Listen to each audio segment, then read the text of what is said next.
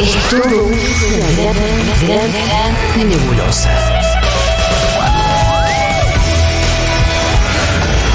Pero vamos sacando cosas en limpio. Seguro la Habana.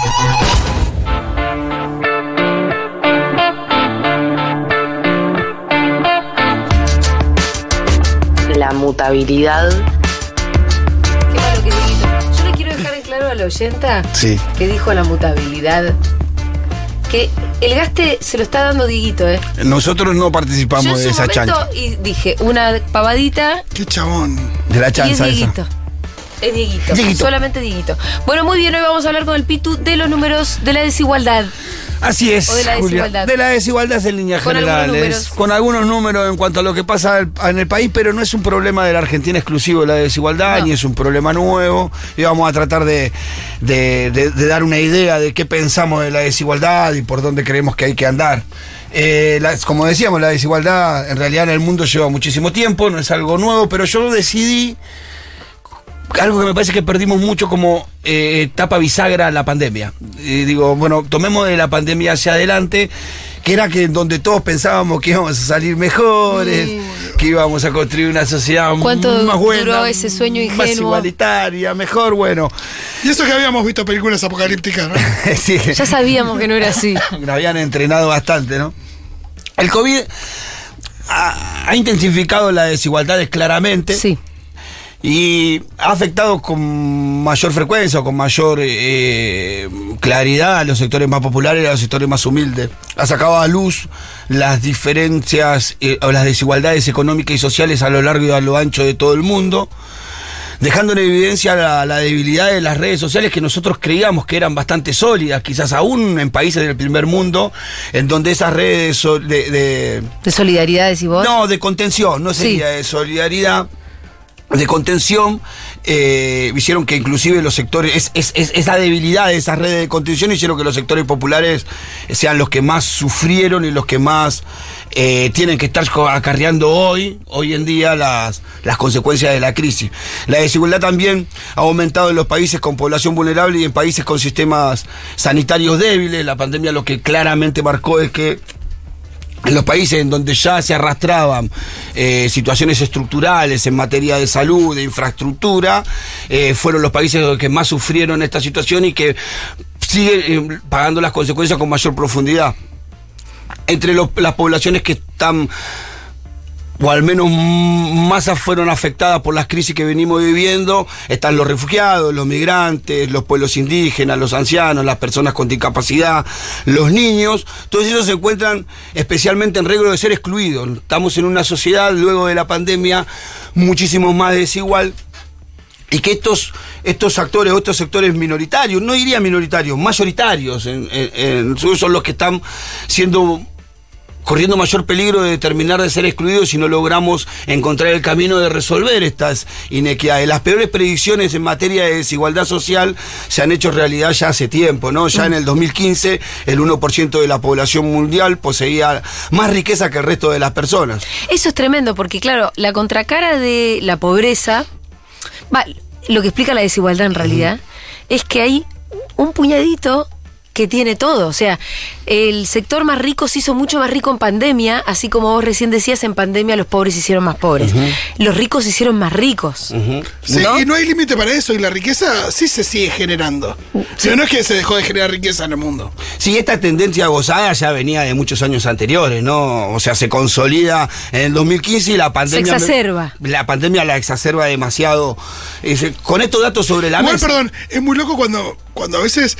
A veces parecen números medio imposibles de determinar. Cuando te dicen alguien tiene eh, 200 mil millones de dólares o tiene, no sé o tiene millones. 3 mil millones de dólares. cuando- pero es muy loco porque si vos comparás los números de las personas más ricas del mundo hace 10 años, ahora, hay unas diferencias muy grandes también. Ahora tienen mucha más plata los que tienen Mucha plata. más guita, sí, sí. Sí.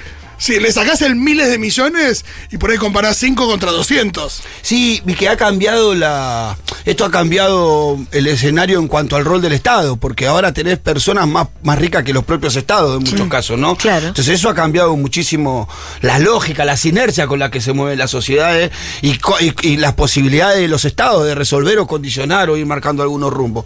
Con estos datos sobre la mesa comprobamos que la desigualdad social es uno de los principales obstáculos que, que tenemos para el desarrollo social en líneas generales. No solo se trata de, de elementos económicos o de rentas mínimas, también tienen que ver con cobertura de necesidades básicas o derechos que por diversas causas en un buen número de casos no pueden ser efectivos. No se trata solamente de... Del ingreso, decimos, Claro, sino de si cuestión- vivienda, acceso al agua, a la cuestión, cloaca. Claro, que va mucho más allá de la renta básica. No Sí. se resolvería la desigualdad con el acceso al salario universal, ponele, por ejemplo. No sería Sí. una cuestión de acceso a la renta básica. ¿Por qué existe la desigualdad social en el mundo? Básicamente porque en el mundo hay millones de personas y no todas tienen el acceso a las mismas condiciones de vida. Existen desigualdades culturales, los grupos poblacionales, así como diferencias económicas y sociales. ¿Cuáles son las causas de la desigualdad o algunas de las causas que podemos ir identificando? Las causas económicas. Sí. En países con alto índice de desempleo y brecha salarial se abre una distancia difícil de salvar entre la pobreza y la riqueza. Estas situaciones ocurren tanto dentro del mismo territorio como en comparación entre el hemisferio sur y el hemisferio norte, en donde se nota muchísimo Siendo el hemisferio norte mucho más rico que el hemisferio sur. exactamente. Y después, claro, hacia adentro de los países tenés algunos más desiguales que otros, tenés continentes más desiguales. Sí. América Latina es el continente más desigual. Sí, el cono sur. Sí. El cono sur, no sé por qué, pero el cono sur, diría Sí. yo, en el- a lo largo del mundo, comúnmente tiende a ser más pobre que el norte, ¿no?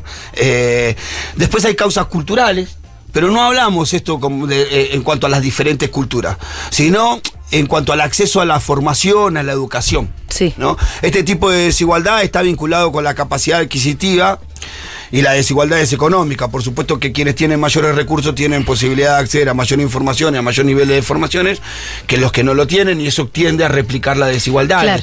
a pronunciar esas desigualdades. Hay causas sociales. Este fenómeno es el que padecen los grupos sociales en desventaja dentro de una sociedad incapaz de incorporarlo y que los excluye. Diferenciación racial, personas migrantes, etcétera, son los grupos más vulnerables a esta desigualdad. La desigualdad social promueve el odio, es interesante, importante para saber, y la tensión en la sociedad y por lo tanto reciente la política. Eh, Víctor Hugo lo, lo cuenta muy bien, que lo que genera violencia no es la pobreza, sino las desigualdades.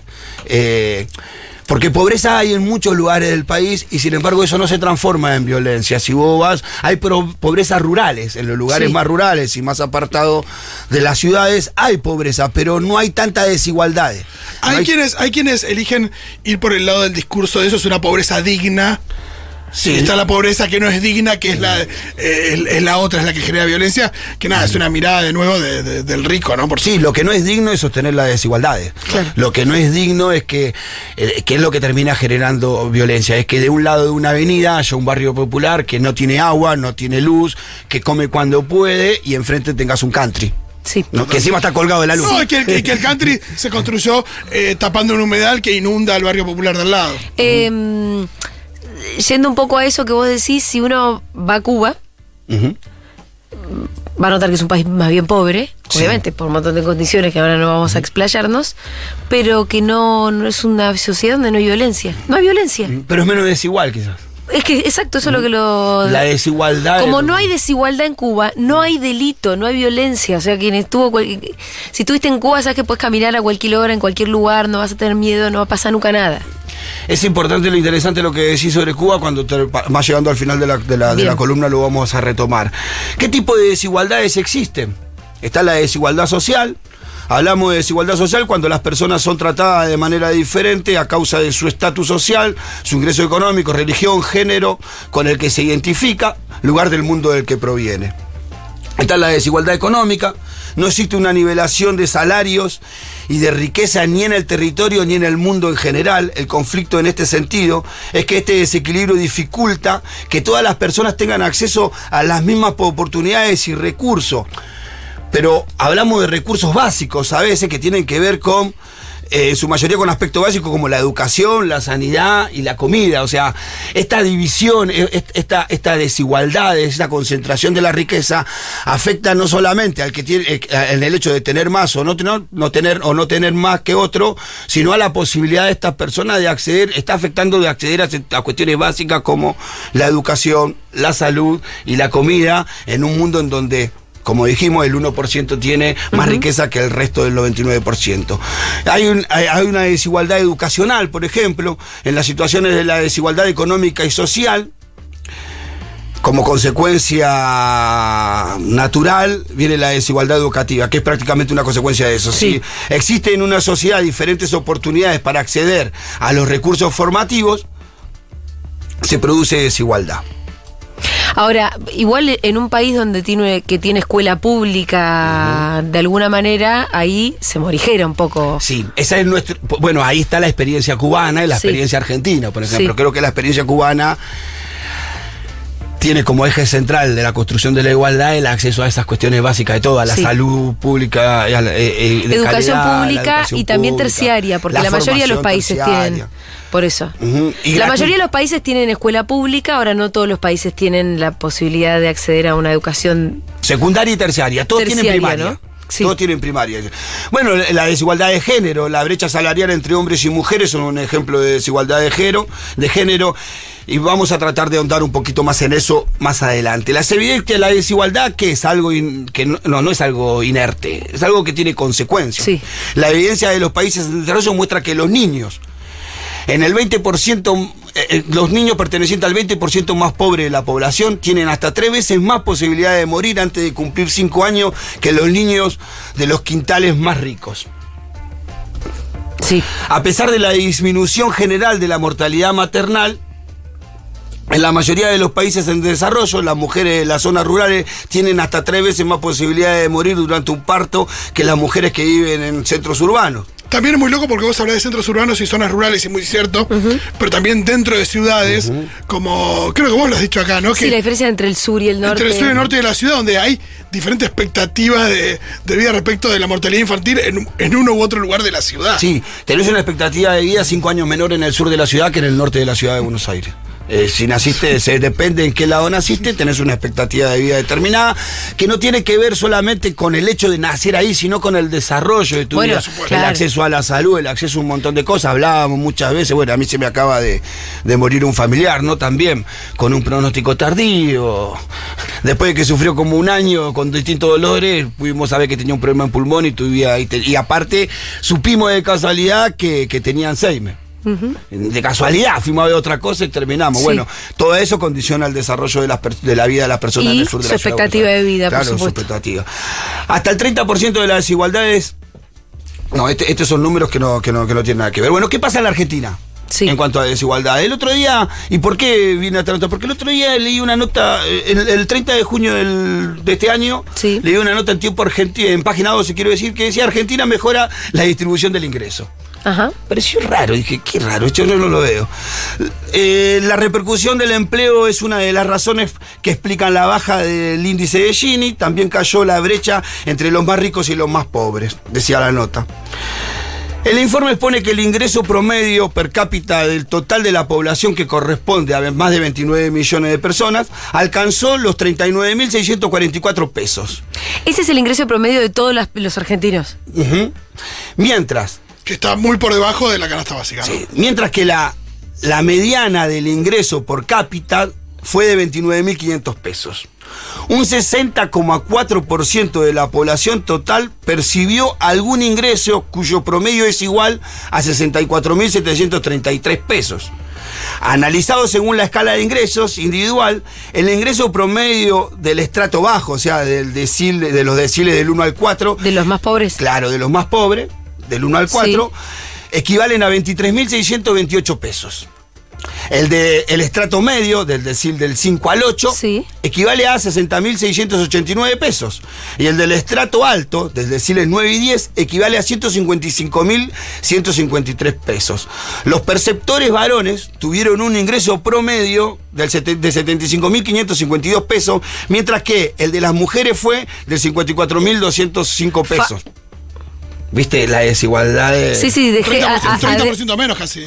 claro, adentro de toda esa población tenés también esa desigualdad. Bueno, la, la pobreza... Es eh, mucho, ¿eh? Sí, la pobreza es feminizada, diría Sí, yo, sí. por alguna No, y manera también es muy fuerte pensar que, que, que los sectores altos, por supuesto no los más altos, pero que los sectores altos no están tan por encima de, De la es- canasta de lo básica. que es una canasta básica. Bueno, eso habla del empobrecimiento general, General de la población. de toda la población argentina que hice todo bloom. Sí. Eh, por ahí por eso hay menos desigualdad también, digo. Bueno, claro, porque yo me empecé a preguntar por qué, y acá ahora vamos a la parte, porque claro, eh, eh, mejora la distribución comparado con 2020 y 2021, Sí. que fueron el año de pandemia, ¿no? Claro. Por eso yo decía, claro, cuando empiezo a leer la nota, digo, claro, comparado con qué.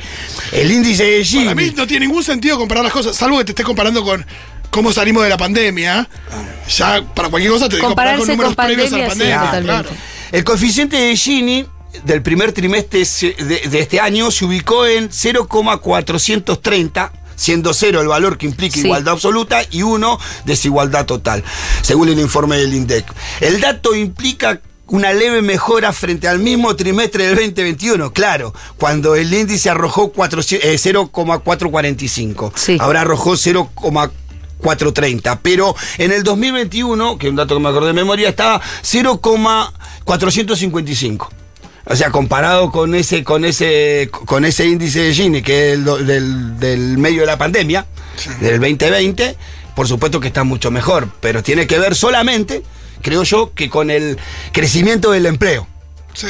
Porque a- a- a- en, es- en esa medición había mucha gente que no tenía empleo. Al Claro. conseguir el empleo, esa, esa distribución naturalmente se va a nivelar un poquito. En la misma línea, la brecha de ingreso calculada entre el decil décimo y el decil 1 de ingreso de la población se ubicó en 15. esto vos lo que. eh, eh, a ver, para traducirlo. Sí. De los. El, el ma- los más pobres. En la ah, y comparando con los más ricos. Con los más ricos, el, ing- el- el ingreso de la, población se, de la población se ubicó en 15. Una merma de dos puntos respecto al 2021 que se había ubicado en creo que 13.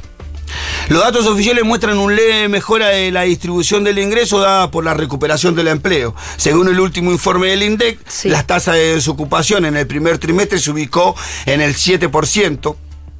Eso implica una reducción del desempleo del 3,2 puntaje de puntos porcentuales respecto al mismo trimestre del año pasado, cual se ubicaba en el 10,2%. O sea, solamente la baja del empleo es lo que expresa Mejora la distribución. mejora la distribución, no que de que los sectores populares estén ganando más o que estemos acercándonos al 50-50 que siempre soñamos No, eso no. del peronismo, ni mucho, ni muy por cerca. Como veo que no nos vamos a llegar, por ahí hacemos una caracterización de la desigualdad de la Argentina y para el próximo capítulo algunas líneas de acción que se pueden tomar como para ir acortando esas brechas, ¿te Bien, parece? re- Así choreamos un No, dale, No, más. la línea de acción no las apures. Claro, porque vamos a llegar a la caracterización y no vamos a llegar a las líneas de acción. Sí. Respecto a la población ocupada, se registró un ingreso promedio de 61.843 pesos y un ingreso mediano de 50.000 pesos, equivalente al límite superior del ingreso del SIL número 5. Bajo Para, el- para, anda lento. Vamos lento. Entonces, el salario promedio De la población ocupada. de población ocupada es. Entiendo esto que no, es asalariada. ¿No es formal o Eh, sí? sí, ah, formal. formal. 60 61.843 pesos. es bajísimo igual. Y el- Para hacer la población, además, formal. Y el ingreso mediano, o sea, hay muchos que están cobrando 50.000 pesos. Sí. ¿no? Equivale Claro. al límite, bueno, bajo el cual se, su- se, se sitúa el 50% de las personas ocupadas. O sea, el 50% de las personas ocupadas cobran menos Que, de 50 por- 61 mil. que 61. De, de 61 mil Que es el promedio. Que- y la mayoría cobra más cerca de 50 mil que de Es 60 muy gracioso porque si vos decís, si la persona alquila, No, no, ya no ya puede. está, está fuera. Está fuera. Digo, porque a cualquiera eso poner un alquiler, por más bajo que sea, y teniendo en cuenta que sean dos personas las que ganan ese ingreso, que, que no siempre se da en los hogares, Sí. Eh, es nada. Es realmente. El ingreso promedio de los primeros cuatro deciles de la población, ordenada según el ingreso de la ocupación principal, o sea, de los, de los más pobres, el ingreso promedio de los más pobres es de 23.443 pesos. El ingreso promedio del estrato medio, que comprende los deciles del 5 al 8, es de 60.161 pesos. Mientras que el ingreso de los deciles de 9 y 10 equivale a 142.016 pesos. Respecto a la población asalariada Sí. registrada, que es algo más de 9 millones de personas. Ahora, esta es la situación que vive desigualdad la Argentina luego de la pandemia y luego de no haber resuelto las variables económicas como la inflación y los ingresos Sí, salariales. sí, el acuerdo con el FMI, las, to- todo el desorden que genera la guerra. Ahora Y bien, un gobierno choto. ahora bien, hay que resolver la desigualdad que hay en nuestro país. Y ahí me vino la pregunta, ¿cómo? ¿Qué generamos? ¿Igualdad? Y esta dejo la pregunta abierta para la próxima, el próximo capítulo. ¿O equidad? ¿Cuál es la diferencia? Y la equidad me parece que tiende a ser más justo. Te voy a dar un ejemplo. Un, un- un impuesto igualitario es el IVA, que es injusto. Todos pagamos lo mismo. Sí. Un, un impuesto equitativo son las- las- el impuesto a las grandes fortunas. Porque pagan más los que más les Porque corresponde. considera pagar. las condiciones del individuo. En el próximo capítulo vamos a ver cuáles son las diferencias entre igualdad y equidad. Sí, igualdad es el salario universal, por ejemplo. Por ejemplo. Por ejemplo. El Claro. salario universal idéntico para todos, ¿no? Claro. Equidad sería otra cosa. Bueno, para la próxima, las líneas de acción. ¿Cómo hacer una revolución? Gracias, Pitu. De nada.